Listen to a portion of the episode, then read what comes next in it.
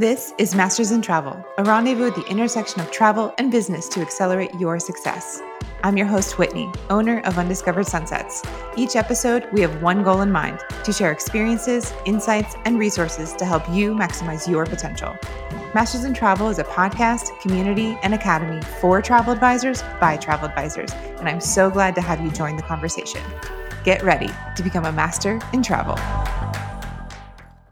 Hello, everyone. Welcome to Masters in Travel. I'm your host, Whitney.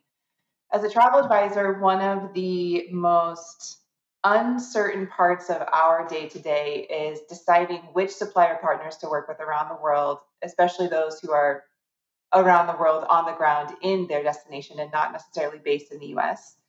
And in my experience, I've often relied on consortia relationships, host agency relationships, and of course, advice and recommendations from trusted colleagues. As we all know, both pre pandemic, during the pandemic, and in our reality today, sometimes those recommendations don't always stand up as much as they hoped that they would. And so the conversation about who to work with, who is financially sound, and who is really taking care of their business behind the scenes can often be a really hard question to answer. And I don't know the answer to a lot of those questions for most suppliers. So I have invited Marnie Brown to join me today. She is the founder and CEO of Trusted FIT Services to talk a little bit more on this topic and to shed light on a new business that she has started. Marnie, welcome to the podcast. Thank you so much for joining me. Well, thank you very much, Whitney. It's my first podcast. Oh, very exciting. I'm not sure I'm the most fascinating person you've ever interviewed, but I'm absolutely thrilled to do this for you today and hopefully to enlighten you as well as some of the other travel advisors out there who are struggling a little bit in the current environment in terms of really knowing who is stable out there and who may not be, particularly relevant this morning as we're all hearing that Crystal Cruises is almost certainly sinking, going under, so to speak, yes. and yes. and a great cruise line. So mm-hmm. thank you, and and just let me know how I can uh, what you'd like to know. Perfect. Well, it's interesting timing that we are recording this right when we are hearing about Crystal Cruises, but I think that that just further enhances the importance of this conversation because prior to the pandemic, I felt like this was the conversation that was like, oh, I should probably know about this. Is it really necessary? And then something did happen with the company that I was working with. They did go out of business slash disappears. Right. right. It is a very, very important question that I think we want to have before we need to have it. I founded Trusted FIT Services because this is something that with my consortia background so just very quickly i've been in this industry my whole career i've got 25 plus years of experience working with suppliers. I've always worked in supplier relations and in a position where my job was essentially to vet tour operators okay. and DMCs. For the consortia? Was that your yes, responsibility so I was for with, uh, okay. uh, Travel Leaders Group now Internova and actually was with the company going back to when we were owned by Carlson. So I saw the company through its various acquisitions with Pro Travel and Tzell and Vacation.com and all of that. You know, while the company uh, changed many times and, and rebranded, my position with them was uh, basically always the same. I was in supplier relations, and it was my job to build those relationships with tourist suppliers, manage those relationships. And one of the things that did come up quite frequently, especially with DMCs, destination management companies, smaller tour operators, niche operators, is how do you know if they're financially stable? Uh, this was a question, even when I was working with the consortia, that I really didn't have an answer for. And it was something that obviously was the pandemic was the catalyst for TFS but I knew before going into the pandemic that this was something that our industry needed. Mm-hmm. So, almost as soon as the, the pandemic started out, I set about starting this business. And the first thing that we did was think about the name for this company. And even though Trusted FIT Services or TFS is maybe not the sexiest name for a company, it was pretty carefully thought out. So, we are in the business of providing services to the travel industry. So, we're a B2B company. And then, mm-hmm. more specifically, the services that we're developing are to support travel agencies and travel advisors, mostly around the subject of trust and payments. This is an mm-hmm. area that I have long thought that travel advisors are really quite vulnerable, and yes. particularly travel advisors in the United States. Because if you start looking at some of the other markets, for example, Europe, there is actually legislation in place that requires tour operators and travel agencies who are taking payments from consumers, they are required by law to either carry insurance for financial insolvency or to put those funds into a third party trust account. I can't emphasize that word third right. party because okay. if a supplier says they put money in a trust account, it's really not a true trust account unless it's managed by a third party, a fiduciary. Okay. If it's just another account in their name, it's not a right. true trust account. Right. So this is what the Europeans learned. That legislation actually goes back a couple of decades, but they beefed it up quite a bit after the demise of Thomas Cook. You may remember mm-hmm, that their largest tour operator went spectacularly belly up just uh, a few so, years ago many things were already in place before that, but many things got tightened up after that. Yeah, the big change is that they then applied it to all online bookings. So for a while there, actually online, there was a bit of a kind of a loophole in it, but they've now broadened that so that it covers all of these tour type of bookings. In the United States, it is truly the Wild West. There's no protection in place. The only surefire way that a travel advisor can be absolutely certain that their client's payment, and generally speaking, travel advisors are giving their client's credit card to the supplier. In uh-huh. some cases, they may be acting as the, the merchant, which would be uh-huh. a little bit different. The only way that they can be absolutely certain that that payment is protected is if they purchase uh, travel insurance that covers for supplier default. Now, one of the things that uh, certainly most consumers are blissfully ignorant of is that that credit card payment or even their insurance is not protected for the default of the supplier. Most insurance packages actually do not cover for that. So mm-hmm. the advisor has to make sure by working with whatever insurance company that they're working with that they're selling has that type of coverage. And in all likelihood, that type of package is going to be the most expensive kind that the insurance company sells. So it's difficult for that advisor to sell that type of insurance.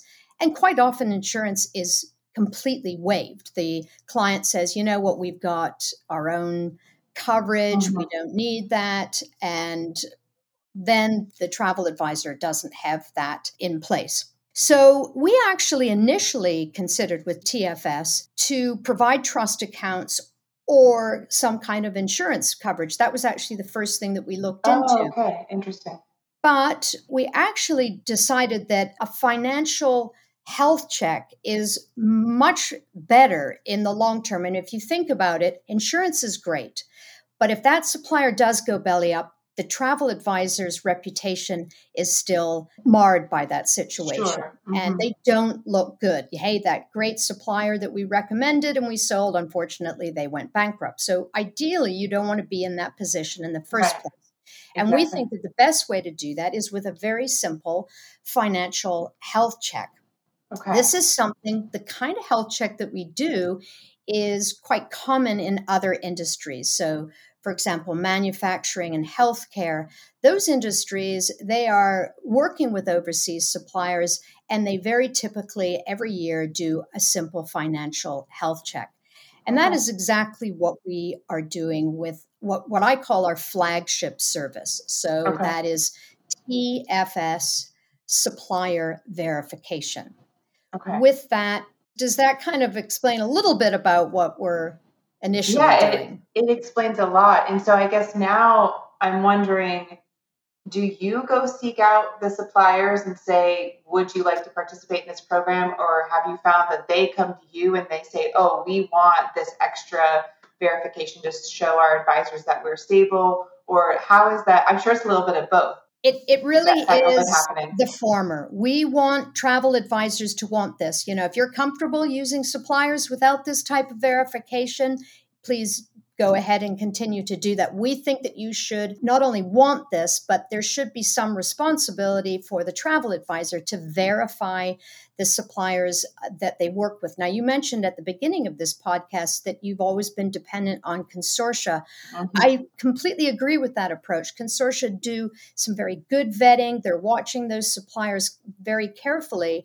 And I want to emphasize that I do not think consortia are at all remiss in terms of not doing this type of verification. We've had conversations with all the consortia and major luxury host agencies. They want their DMCs to be TFS verified. And we feel particularly strongly that this is a type of verification that needs to be done by an independent third party. Mm-hmm. So yeah. TFS is sales agnostic. We are not taking any back ends, we're not taking any commissions. We don't take anything off of that sale, which ensures that our decision making, our vetting process is completely neutral. And that is something that a, a consortia cannot say and a host agency cannot say. They and, and they shouldn't say that. And they should depend on a third party that's completely sales neutral to do this. So to answer your question, we want travel advisors to encourage their DMCs to be verified by okay. us. We want the DMCs to come to us and to get this verification so that they can take this to their partners and say, look, we're being transparent. Here's our TFS verified supplier certificate.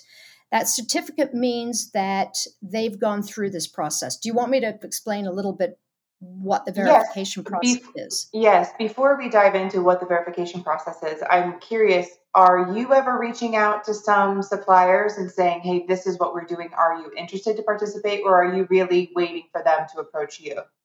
We will be doing that in 2022. We did not okay. do that in 2021. We had, I did approach a number of DMCs that I knew from my past and sure. you know, I've been working with DMCs for a very long time and invited them to go through the verification. Actually, the ones we initially approached, they jumped on that opportunity. They were mm-hmm. very eager to go through this process and then be able to tell their partners. So the first DMCs that we verified were able to pass. As the pandemic wore on, it was very evident that not just DMCs, DMCs, tour operators, and really suppliers in general were really starting to feel the impact of that. Mm-hmm. And one of the things that we started to see is these future travel credits. So mm-hmm. many tour operators, DMCs, instead of giving refunds, they gave future travel credits.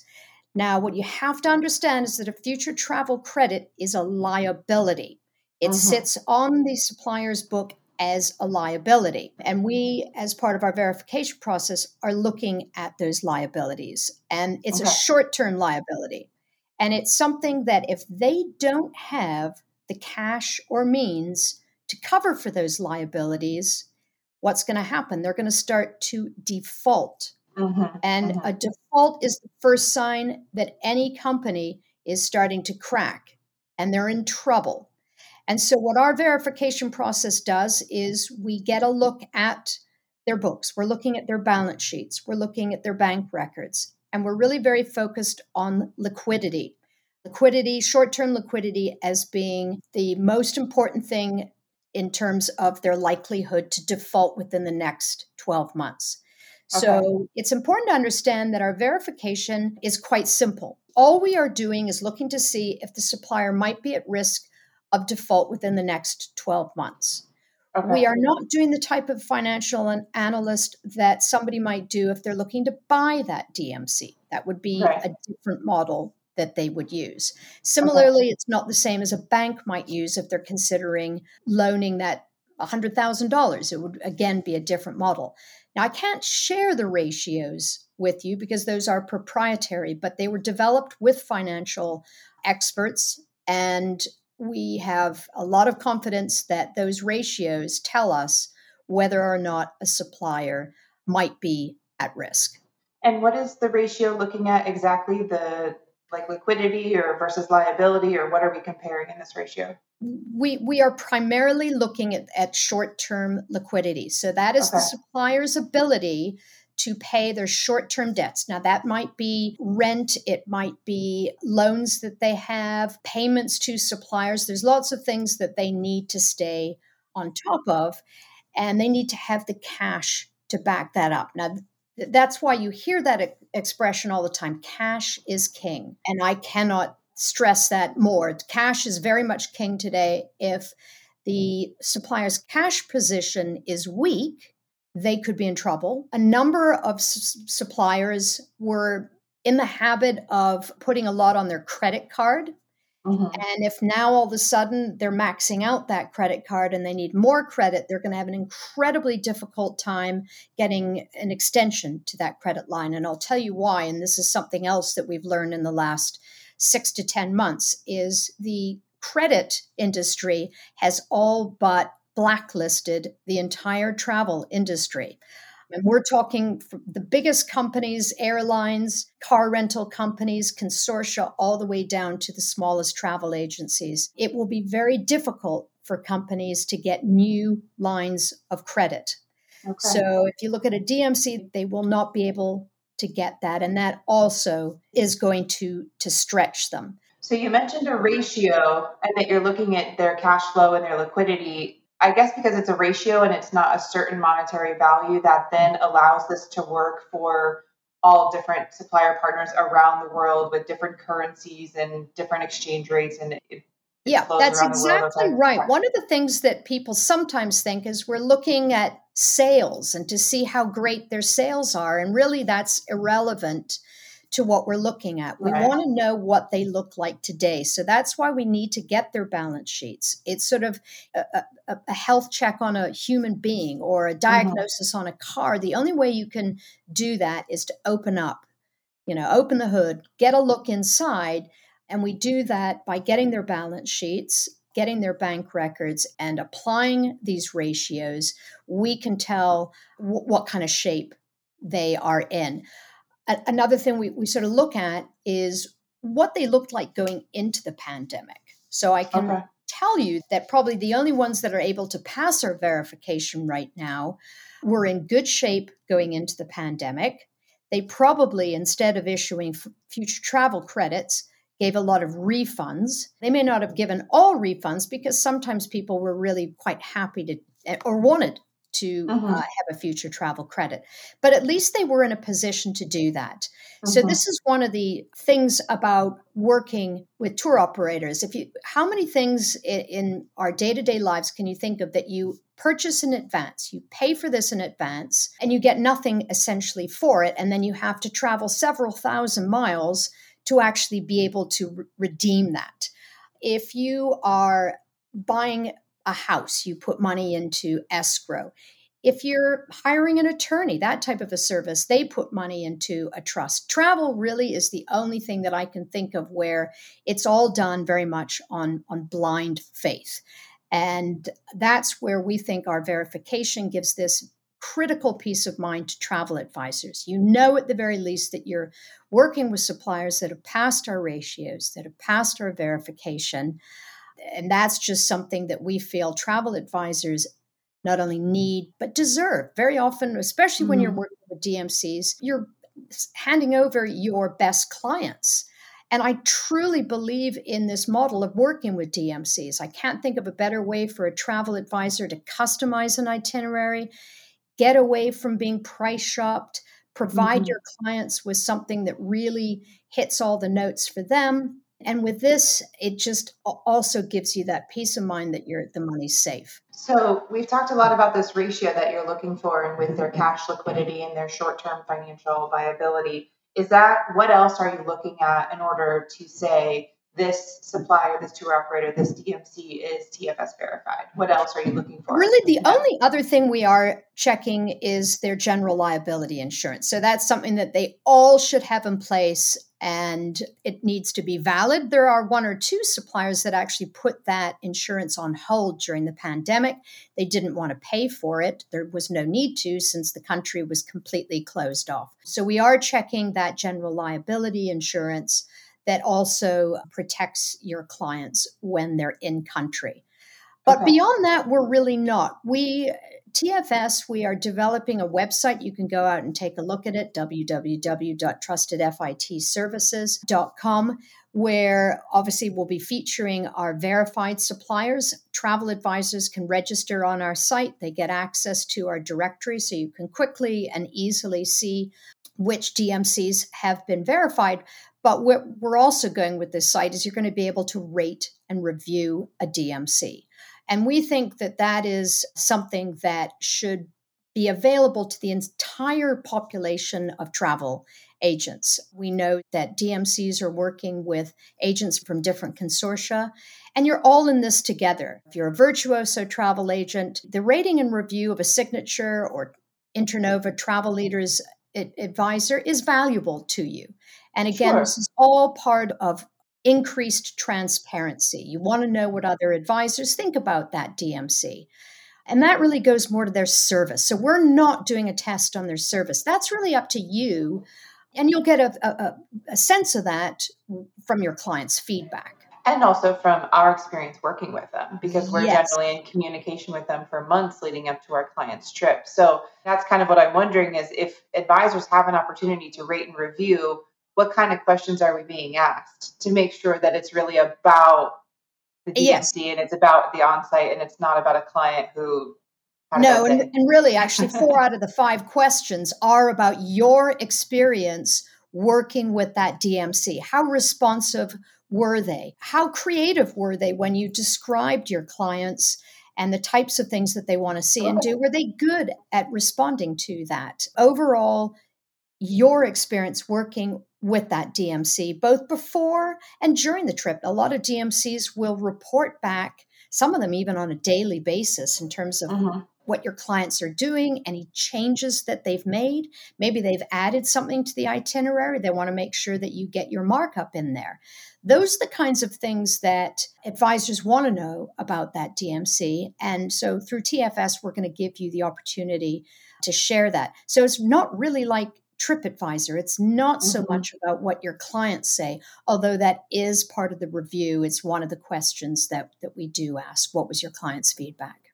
Amazing. I, I really like those questions and I really appreciate that you're providing a platform that we can not only see the financial feasibility of the companies that we're interested to work with, but then what are other travel advisors' experiences with them? Because even if I try to reach out to as many travel advisors that I know and say, hey, who do you like to work with in this destination or have you heard of this company or have you worked with them before?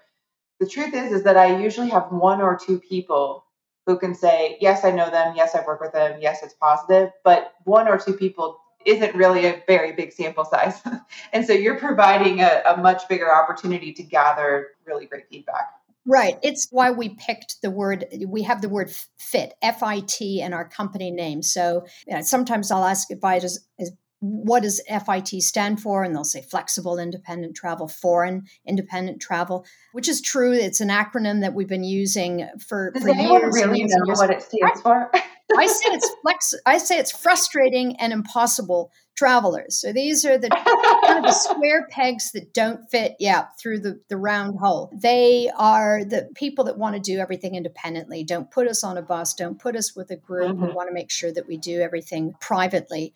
And the first thing, obviously, you need to do is qualify them, make sure that they've got the budget for a true FIT. Because mm-hmm. any way you look at it, it is going to be more expensive. But then working with the, the DMC, collaborating with the DMC, I always use that word because it's important that advisors understand DMCs are not miracle workers, they're not mind readers. Mm-hmm. You are the client expert, you have to understand what they want then you go to the DMC. But really, our focus is just providing travel advisors with a nice directory of DMCs. We will, on their profile page, it'll say which consortia they're a member of if that's been disclosed to us. So if you want to be loyal to your consortia, I very much encourage you to do that. I'm a great believer in consortia strategies when it comes to suppliers. Really, all we're doing is adding to the mix is that they are uh, verified by us. I believe that Signature Travel Network is allowing suppliers to put their TFS badge on their profile page in their directory. I want to make it clear we're not trying to compete in any way at all. Actually, to the contrary, our goal is to support consortia, mm-hmm. support travel agencies, and support DMCs. So, as a travel advisor who primarily books with DMCs, 90% of my business is working with small, locally based DMCs around the world. It's really what I do most of. I generally feel comfortable with DMCs that I learn about or discover via Virtuoso or via a consortia. What I'm more nervous about and more unsure about are the smaller DMCs that might not be a part of a consortia. And the reason that they're not part of a consortium may not be because they haven't passed the vetting process. It may just be because they don't need it, or they've decided not to, or they don't have really big budgets to participate in lots of sales and marketing events. You know, there's a lot of reasons someone might not be a part of a consortia. As far as I've understood it, it's not necessarily negative. So I'm curious if I come to Trusted FIT Services and I look for someone who I have already worked with and I like working with them, but now this extra badge would be helpful and they're not there. There have been some that were preferred with the consortia that did go under. So some of the names that come to mind Heritage Tours, Revealed America, Cox and Kings, ITB yep. Holland. There, I got mixed up in all of that. yep. And, and there were, and I personally know some agencies that lost a great deal of money with some mm-hmm. of those suppliers and this was a big part of my motivation is i don't want to see this happen again well and, and that's my nervousness is because i did have a really big problem with heritage tours when it went under one of the biggest bookings i've ever confirmed was with them and caused me a lot of pain and distress and so the consortia badge of approval is not the be all end all for me anymore because of that. That trust has been broken.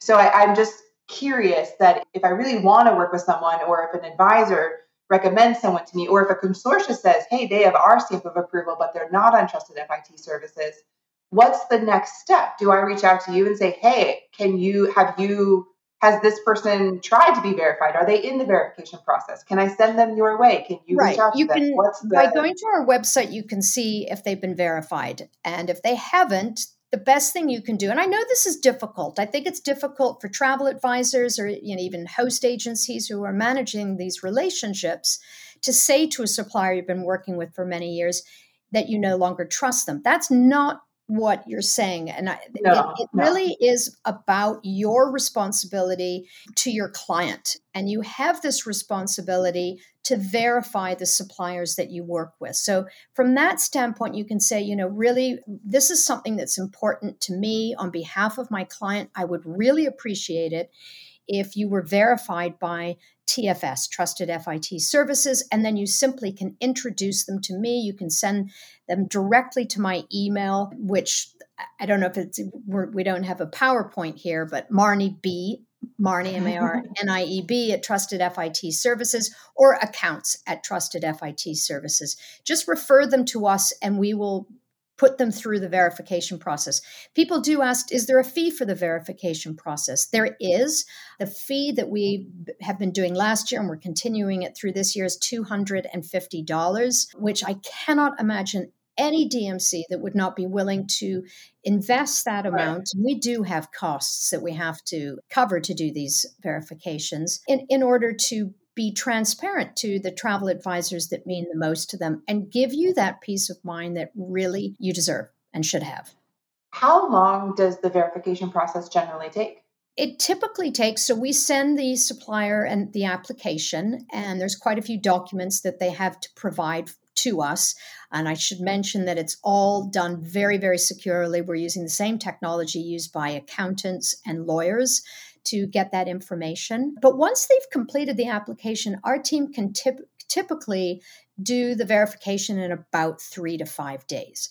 It okay. does depend on the quality of the information. Very often we have additional questions that we have to ask of the DMC, but it's it's not that complicated and we can complete it easily in 3 to 5 days. Now, if the DMC has things that still need to be done, we do tell them that. So we help them through the process and we might say, well, we need you to do this or we need this. Can you give me an example of what you might ask the DMC and say, we need you to do this in order to verify? Yeah, there might be some liabilities there. Future travel credits are probably the most common thing, and we'll say you need to get those down. We, you need to reduce those. And that's why we think that 2022 will be so important. A number of them will be able to finally reduce those future travel credit liabilities that have been sitting on their books for almost two years. How does that actually look in execution when you say you need to get the future travel credits down if no one's yet traveling? Does that mean to start offering refunds, to set more cash aside? Like, what does that actually look like? Issuing the refund would fix the problem. Wouldn't that be weird. But they have the client has, had, has had a future travel credit for two years and suddenly they get a refund to get that done. That's just what it takes. A number of the DMCs that we passed did issue uh, refunds. So to to kind of help you understand that, think about it. One of the things that makes me nervous is that DMCs use these advance payments as working capital. Mm-hmm. What that means is they're they've spent that money before mm-hmm. your clients even get there on mm-hmm. other costs. Mm-hmm. And we really well, some of that is necessary, and they do have to make advance payments to hotels and, and other things. It needs to be done in a very manageable way. If it's built up a lot and they're in, they've been doing this for a long time, they could be in a big hole. One example I think of that is clearly shore trips that also went under right at the beginning of the pandemic. They declared bankruptcy, and I'm absolutely certain that they were spending because that was those were just tours and activities, which typically they're they don't pay those suppliers until your clients get there. So mm-hmm. they had no reason. They weren't booking, they weren't paying for hotels. Mm-hmm. And I think they had been dipping into the till, so to speak, mm-hmm. mm-hmm. probably for years. Probably, unfortunately.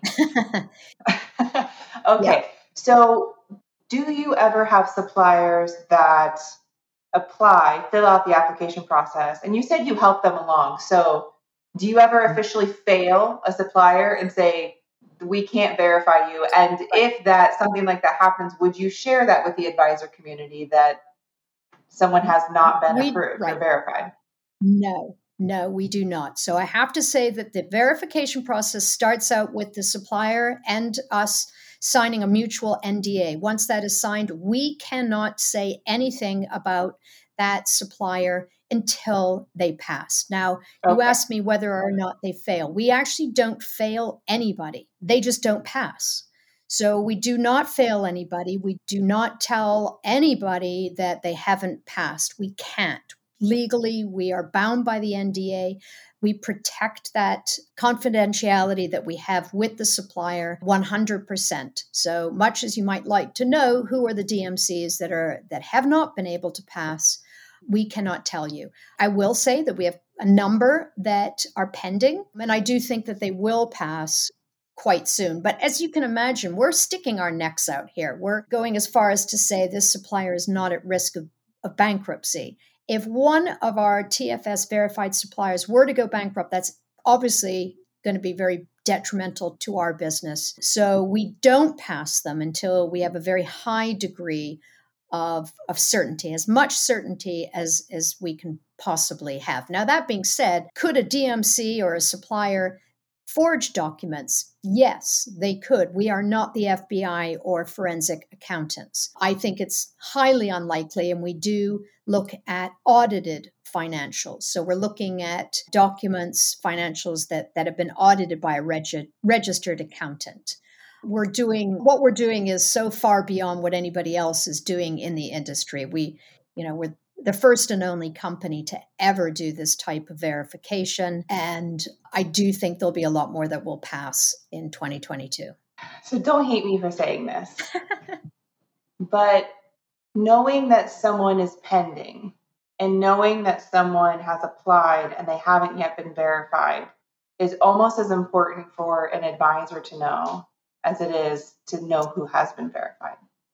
Yep. The only way that you can find that out, ask the supplier. Now they uh-huh. can tell you if they want to. They can tell you we've started. Yep. They can tell you that they've started the process with TFS, that they're working on it. I actually do know some DMCs that have done that. Also, they said we're in the process, but we haven't been verified. Yeah, they have not been able to to pass. And a lot of that does have to do with the pandemic. I mean, unfortunately, the pandemic wreaked havoc on our industry and caught suppliers at a very bad time, right before they were expecting a lot of business.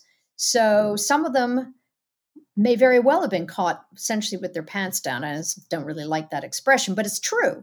But some of them also were the way they managed their business was such that they have been able to, to pass our verification. It just depends on how they manage those advance payments mm-hmm. that makes the difference. So, aside from the current pandemic and future travel credits, are there any other practices that you've seen as part of the verification process that is could be remedied Mm-hmm. But it is something that you have to go back to them and say, listen, we're going to need you to do a couple things. Is there another example that you can give us that might be having them in that pending period for a little bit longer? Not really. I mean, reducing okay. those, they, well, that's not true. So they may have some debts that they have to reduce. They may own, an example of what a DMC may own might be some vehicles. Mm-hmm. And mm-hmm they may be still paying for those vehicles. They could potentially sell those vehicles to bring their balance sheet in line okay. with, with what we are looking for. So they're kind of shedding some of that liability that's pulling that score down. Okay. If that sure. makes sense mm-hmm. to you. There are definitely things, and we will help them through this. But at the end of the day, we just simply cannot pass a supplier because they promise us oh, definitely. things. Definitely. Yeah. No, I guess that would completely it's break pretty the basic. line of trust of what of everything that you're doing if we were running this on promises. Yeah, it, it's quite simple math. And and I think most importantly what I you know, in addition to just providing this verification, hopefully to some extent we're changing the way payments are handled. I do think that this will lead to that where these suppliers are less dependent on advance payments to use as working mm-hmm. capital, mm-hmm. as well as using their credit card to finance things when people are in credit, when they are in country. Those are risky. They need to be a little more flush, and hopefully, this will lead to that. Mm-hmm. So, if you were to provide any advice to advisors listening, and I'm even kind of asking for myself of I can rattle off the top 10 suppliers around the world that I work with on the most regular basis and I would I would love to see them verified. What would you advise that we do? Do we tell you? Do we reach out to them and say, "Hey, do you know about this? Would you be willing to do this?" What would you advise to advisors? Yeah, e- either way, uh, you can either ask them to, and they can reach out to us. The DMC can reach out to us. They can go to our website. All the information is on our website, or the advisor can introduce them to us. I think it's critically important that advisors are working with suppliers that have had this very simple financial health check done. If the supplier is not willing to do this, I would ask why. Why would yeah, they not be willing to do that? What potentially could they be hiding? And it's not always one of the things that is another risk, might be who they're owned by.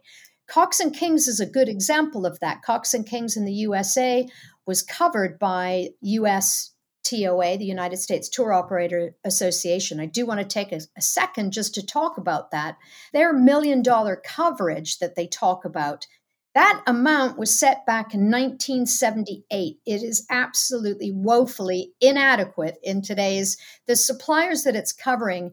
If they actually did go under, like if a Globus went under, and I want to say I think very highly of Globus, and I think they're a solid company. But if they did go under, that coverage would not pay one million dollars. No, it doesn't. Right. Doesn't even come close. But anyway, I, I, I, do think that they need to go through this. I think just a little encouragement from you, the travel advisor, will get them to come to us. We make it as easy and, and painless as possible. We have had some pushback from DMCs. So a couple of DMCs who we initially went out to said, no, no, no, we're not going to do that. We shouldn't have to provide financial information to anybody. They're Ooh, not a regulated bank which is I know, which is true. We're not a regulated bank, but I've got news for DMCs. First of all, banks don't do this type of vetting. It's always done by a third party. And the second news I got for the DMCs that push back is you're not a bank either, yet you expect to be trusted with money, just mm-hmm. like a bank. Mm-hmm. So that was sort of my response to that. We stand by our verification. It's secure. It this is exactly some large companies do this in-house. A travel agency does not have the resources and skill set to be able to do what we're doing. And in house is great, but it still definitely provides me far more peace of mind to know that your team has verified and not that they have verified themselves, because that actually doesn't really mean much, right? Well, and it's kind and of having a trust fund that's in your name. you're so right, Whitney. Now, be careful. My biggest warning is if a DMC says, here's our ba- a bank letter reference, that is not, I promise you, that doesn't even touch on what we're doing. That tells you they have a bank account and nothing more. If they tell you that they have a trust account, ask them, is that a third party trust account? Interesting. Okay. I don't mean to to put down DMCs at all. I just think there's no reason at all that they should be hesitant to go through our process. It's simple. I, yeah, it's I do agree. Yeah. I think there's not any kind of financial barrier that you've put up, even for the smallest guys. I mean, I could pay $250 right now to be verified if that was something that you did to verify advisors. Like $250 should absolutely not get in the way of someone going through this process to provide, to just show the industry that you're doing things properly. So I appreciate that a financial barrier hasn't been put up that some suppliers could say, listen, I can't really justify that cost. You know what I mean? Yeah, it's not something that they can't put out there. It is really, it, it shows that they are willing to be transparent, that they're not afraid to go through this, means that they're confident that they're solvent. They're uh-huh. financially uh-huh. stable. Those are the DMCs, frankly, that are coming to us right now. And hopefully more will during the course of 2022. But we are kind of leaving it a little bit to the travel advisor and the DMC to come to us. We're not aggressively going out to the market to solicit DMCs, though we will be making a bigger effort to do that in 2022 because travel's picking up. More bookings are happening, it's more needed, but we also think more DMCs will be able to pass given that cash, once again, is flowing to them. Think of cash as being kind of like the lifeblood of yeah. their business. If it's not pumping, they're dying. It feels like all hands on deck. If consortia would like their partners to be verified, that's one kind of funneling suppliers to you. If you go reach out to specific people and say, hey, this is what we're doing, would you like to be verified? And then if advisors are saying to our if, if every advisor said to their top five suppliers, would you go through this process? Just imagine how much more secure our businesses would be. It's I cannot emphasize enough. I believe Consider so strongly. That I already know who I'm going to email. Now, let me ask you a question, a quick question sure. about consortia. What would they do if half or even more of their preferred DMCs we're not able to pass verification. What do they do then? be a big problem. Yeah. And mm. honestly, Marnie, right now, I trust your verification more than I trust a consortia saying this is a preferred partner. And unfortunately, that's because I went through a lot of strife with Heritage mm. Tours. And I just kind of like that broke all trust for me. And I don't know that trust can really be regained, unfortunately, because yeah. those clients don't work with me anymore. I, and i and there was nothing that i could say to them to try to show them this is a well reputed company this is consortium approved this is host agency approved this is all the luxury travel advisors i know work with these people and i'm sorry tens of thousands of dollars just went down the drain right and you're not alone there were other there were others out there and one of the things that that there were signs and i actually rang the alarm quite early on with both Heritage and Revealed.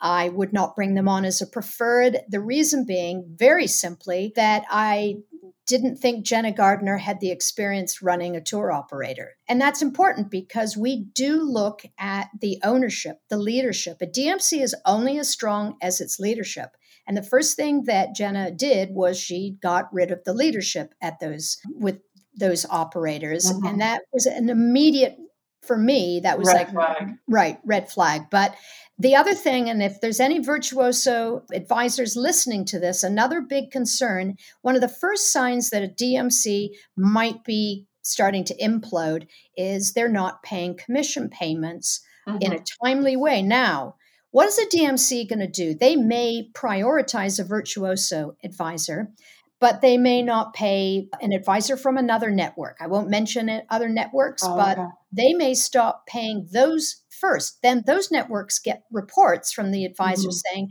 We haven't been paid by Revealed. We mm-hmm. haven't been paid by Heritage or, or affordable tours, or, or, sorry, it was absolute tours. There have been some others, Cox and yep, all of them. Yeah, that mm-hmm. consortia wipes them off their preferred list. But in the meantime, they stay on Virtuoso's list, and Virtuoso keeps selling and selling and selling, and then they are the ones that get hurt. So I'm afraid being at the top of the food luxury. I got hurt though. Yeah. I got hurt. Yeah, I got hurt because let's be honest when I had to deal with the phone calls and when I had to deal with the threats of lawyers from my clients, guess who didn't respond to my emails? The consortia. The consortia. Agency. So who really, I'm not saying that they didn't get hurt, but. There is a reason, and I do respect this reason. Having worked for a consortia, and I think extremely highly of all of the consortia, Virtuoso, Signature Travel Network, Internova, but you have to understand that they do not want to be responsible for your sales. They do have preferred supplier programs, they facilitate the relationship. But when it comes to the supplier's terms and conditions, those are being signed off by you, your client. Your client is agreeing to the supplier's terms and conditions. The consortia is not. They don't want to comment that's why they're not pushing, even though I know they're very supportive of TFS. They want suppliers to be TFS verified, but they don't want to comment on anything to do with money aspects. This might be a point of ignorance for me, so please enlighten me because I'm open to learning. Because this is a very frustrating kind of conversation or like topic for me, and I think that it's because I just truly don't know like what's how the decisions are being made. I understand that we're signing the terms and conditions. I'm signing, clients are signing for each specific supplier. But the terms and conditions for a company like Heritage Tours doesn't matter. Their terms and conditions imploded. Mm-hmm. They they breached their own contract oh, by yes. so the terms and conditions don't matter in this case. And so I guess what my question mm-hmm. was if you are going to be a preferred partner of a consortia or of a host agency, but when that preferred partner then implodes, what responsibility do you hold? Because you because I would have never known about Heritage Tours and I may not have worked with them had they not been a preferred partner of Virtuoso. I understand if there's like sales and there's terms and conditions that we're signing, but what what responsibility does a consortia or a host agency have to say that we're a preferred partner? That's it's a tricky question. You should try asking it of a consortia, but I can tell you that they do not want to be uh, a responsible party in the terms and conditions of. Well, it sounds like they want their cake and they want to eat it too. Oh, well, you can't you say, say that, that, this is a preferred partner, but if that preferred partner goes belly up, we're hands off and we have nothing to do with it. I can't say that to a client. They don't want to be finance. That's really why very often a consortia will not announce when they've let a preferred supplier go because even that puts them at risk that supplier could then sue them. Yeah. I understand that. But as a as an advisor, we take on that responsibility when a client comes to us and they say we want to go to Peru. And I say, "Okay, here's my preferred partner in Peru. This is who I think we should plan this itinerary with." And then if that partner goes up in smoke, I don't get to stay hands off. Right. I'm no. still pulled into that. I still have to respond to that. I still have to make sure that my liability insurance is in place and I may be sued. So why does a consortia get to say we don't want to have anything to do with this? Well, that's their prerogative. you know, it, it is. I guess my question is why is the vetting not more transparent? I am so supportive of everything that you're doing, and I'm so happy that you're doing it. And thank you for so patiently dealing with my questions and my pushback. I guess I'm unsure why a consortia or a host agency hasn't done a similar type of vetting to know that they can stand behind their preferred if partners. they were to do this kind of vetting it increases their own risk and responsibility which they don't want to do they really do want it to be away from them. They I will say that I've had conversations with all of them and they've been very supportive. I think when we get maybe half of perhaps Virtuoso's on sites have been verified, then Virtuoso is going to really start making that be a requirement. Right. That would be amazing. Yeah. I mean, that's really best for everyone, right? So, yes. I I also understand and agree that maybe Virtuoso or any consortia, signature travel leaders shouldn't be doing the vetting because that's right. just the same as me going to my favorite on site and they say, well, we did an internal thing and we're good. that doesn't yes. actually mean anything. So, are you the first third party financial feasibility vetting company that exists? To my knowledge, we are the first and only one in the travel industry. Welcome to 2022. Oh my goodness. I, to me, to me I, will tell you what, I've had so many people say, I cannot believe that this, I can, you know, I'm shocked. And, and that we've existed for this long without anything in place to to protect us. I knew Thank this. You, just, Marnie. Thank you for your service to well, the industry. And, and the best way people can thank me is refer those DMCs to us. Try to encourage them. I, I, I realize how difficult a conversation that can be, but I, I also want you to know that we support DMCs. We want them to pass our oh, verification. Yes. The reason I did this is because I believe so much in DMCs and how they support your business, I think it's going to be more important than ever. It's hard for travel agents to sell generic shelf products. This is where you guys shine, and you need yes. those DMC partners to be able to help you through this, but you need those DMCs to have this simple fitness. That's again why we mm-hmm. used fit in our yes. name. We didn't want the word travel in our company name because we don't sell travel and we will we are committed to being sales agnostic. That is how we are very different from you as salespeople from the consortia. We stand al- alone here, but we stand to support all of you. But we need you to come, we need you to direct those DMCs and start speaking up. So, one of the things in 2022, and this is why I'm so glad you had me on this podcast today, is to get that message out as far and wide to travel advisors as we can because you are in a position to get those DMCs to do this. Perfect. Perfect. I have two final questions for you. Is this just for DMCs, or I have these conversations with my team on a very regular basis of like, what about just the driver in the Amalfi Coast that provides the most amazing service but isn't a fully fledged company?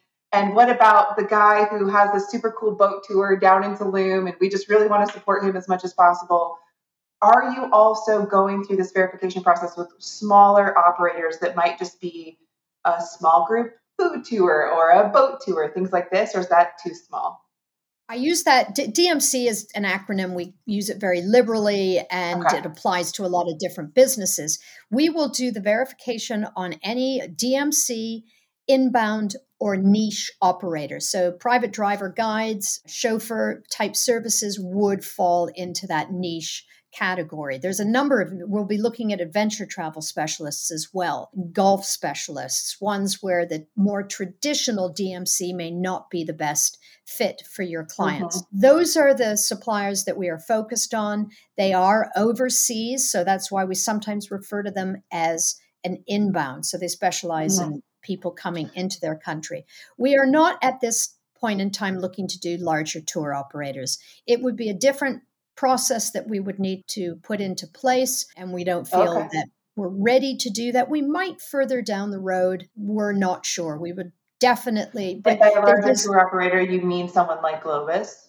Yes. Yeah. Okay. We're not really, one of the factors that kind of throws that is we would need to look at how they're booking air. There's some credentials right. that would, they okay. would need to have for that. We're not ready. We're and we may never be ready to do that. We are very much focused on DMCs, inbound operators, niche operators, and another thing that we're developing is a scoring system that will be similar to the Ripple score. I don't know if you've heard of G Adventures Ripple score, but oh, yes. that measures a tour in terms of how much money actually stays within that country. Yeah. That could be another podcast because it's very controversial. Are you going to add something like that? Yes, we're working on it. It's probably several months further down the road, but this will be another tool. So when you work with a DMC, it, one of the selling points is that you are more money is staying local. Yes. and we know that that's going to resonate with a lot of clients oh, right now it's scary when you start looking into this how much money actually comes back to the united states. It's as high in some cases as 90% so that is and and it's again it's about the money the money trail and we will be following that we will look at a tour and we'll have a scoring system and and a different type of badge that will say this is this scores this high in terms of keeping money in that country so, that is amazing so that's a few months away you mentioned yeah we're working with actually some of our current tfs verified suppliers are helping us with that that's incredible. And that's so, so important. And that is a topic that I feel so it's going to resonate with so many advisors. It's something that we often try to talk with our clients about, about how yeah. we choose suppliers. And I don't know that we're always articulating it the best way. I don't know that clients always get it, but I feel like the more we talk about it and the more we are able to point to those ratings and to those verifications, it's going to become a bigger part of the conversation. Yeah, think of it this way. I'm afraid to say the word sustainable is going to be the new kind of buzzword like luxury. It's going to be very overused and unfortunately it's going to be exploited as well. And there will be people making claims about things being sustainable that maybe they are not. So again, this is where TFS comes in we don't really want to be police, but we do want there to be checks and balances. And it's so important for you as a travel advisor that you give accurate information to your clients. And that's where we come into the picture because you just cannot possibly have the resources to do that on your own. Incredible. Neither do the consortia, quite frankly. They're no, and I know that I was hard on them a little bit earlier, but I think that really the more holistic approach to all of this is that yes. this isn't in their hands and it can't be in our hands. It's way too much for an individual advisor. I'm also always so frustrated with the idea of reinventing the wheel. Like, no, we shouldn't have all these individual advisors trying to do the same thing. So to have a third party service, trusted FIT services that we can turn to, look for the verification, see that they're financially feasible in the future, hopefully soon see their score or however you decide to do it in terms of how much money is staying locally. I am so excited. Will you come back and tell us about the the score when it's ready? I'd be more than happy to do that. And if you think about it, we we do not benefit from passing a supplier unless they are financially secure. It would actually hurt us. So of that's course.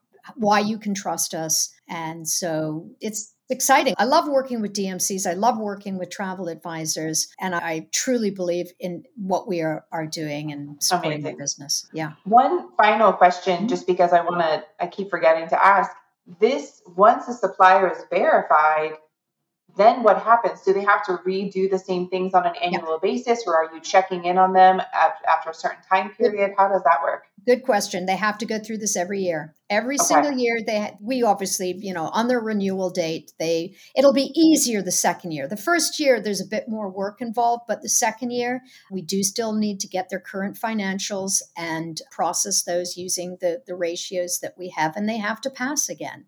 So it is an annual process. They get a certificate every year. We've actually just started to issue our second round of certificates to suppliers that went through this a little over a year ago. Yeah, it wouldn't be good if it just they, and that's actually the thing with consortia they pretty much only vet a supplier when they first come on board and then that's it. Exactly nope, we do it every year.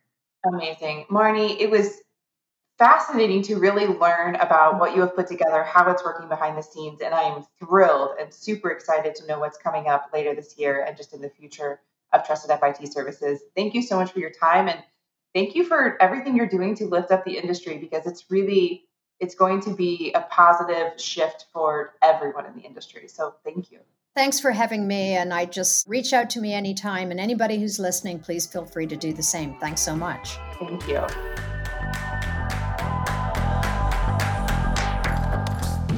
Thanks for tuning in to another episode of Masters in Travel. If you loved today's conversation as much as I did, please take a moment to leave a review, subscribe so you don't miss an episode, and be sure to share this podcast with an advisor who's ready to level up their travel business. If you want more, head over to beamasterintravel.com. On our website, You'll find a free resource library for travel advisors, free community forums where you can ask questions and support your colleagues, and courses and workshops in the Academy Marketplace to support your learning and development as a business owner and as a professional travel advisor. On our website, you can also learn about the Masters in Travel community and think tank, a private community where we collaborate, strategize, and ideate together with advisors working towards similar goals and tackling similar challenges. Learn more and join our community at beamasterintravel.com.